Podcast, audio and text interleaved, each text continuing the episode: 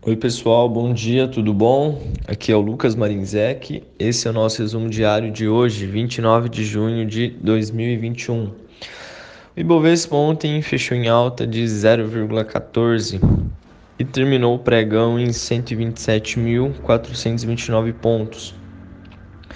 O dólar, R$ 4,94, S&P 500 4.290,61 pontos.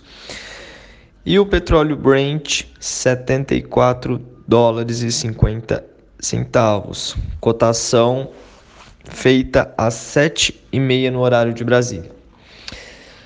Notícias no Brasil. No campo político, depois da apresentação da proposta de reforma tributária sobre a renda na última sexta-feira pelo governo, congressistas iniciaram as discussões sobre a proposta. O presidente Arthur Lira mencionou a possibilidade de reduzir a alíquota sobre dividendos, passando de 20% para 15%. E o noticiário registra críticas à taxação dos fundos imobiliários. Ainda não há calendário definido para a tramitação da proposta, mas os próximos passos incluem consultas entre deputados e aos setores envolvidos para a produção do relatório.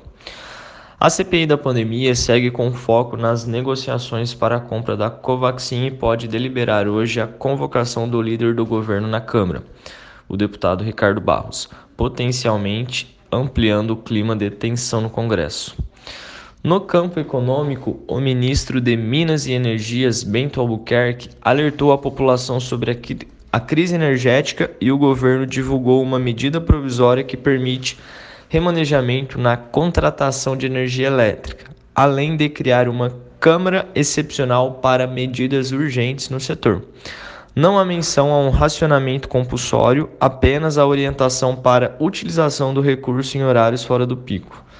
Além disso, hoje a ANEL deve divulgar o reajuste das bandeiras tarifárias.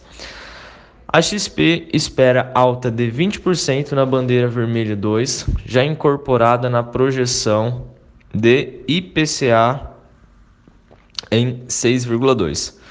No entanto, os jornais falam em um reajuste de 60 a 70%. Notícias no cenário internacional.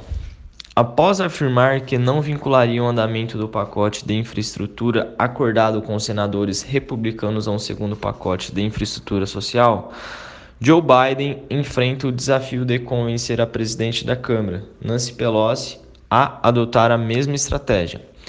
Sob pressão da ala mais à esquerda de seu partido das eleições legislativas de 2022, a líder vê menor incentivo que a Casa Branca de fazer guinada ao centro.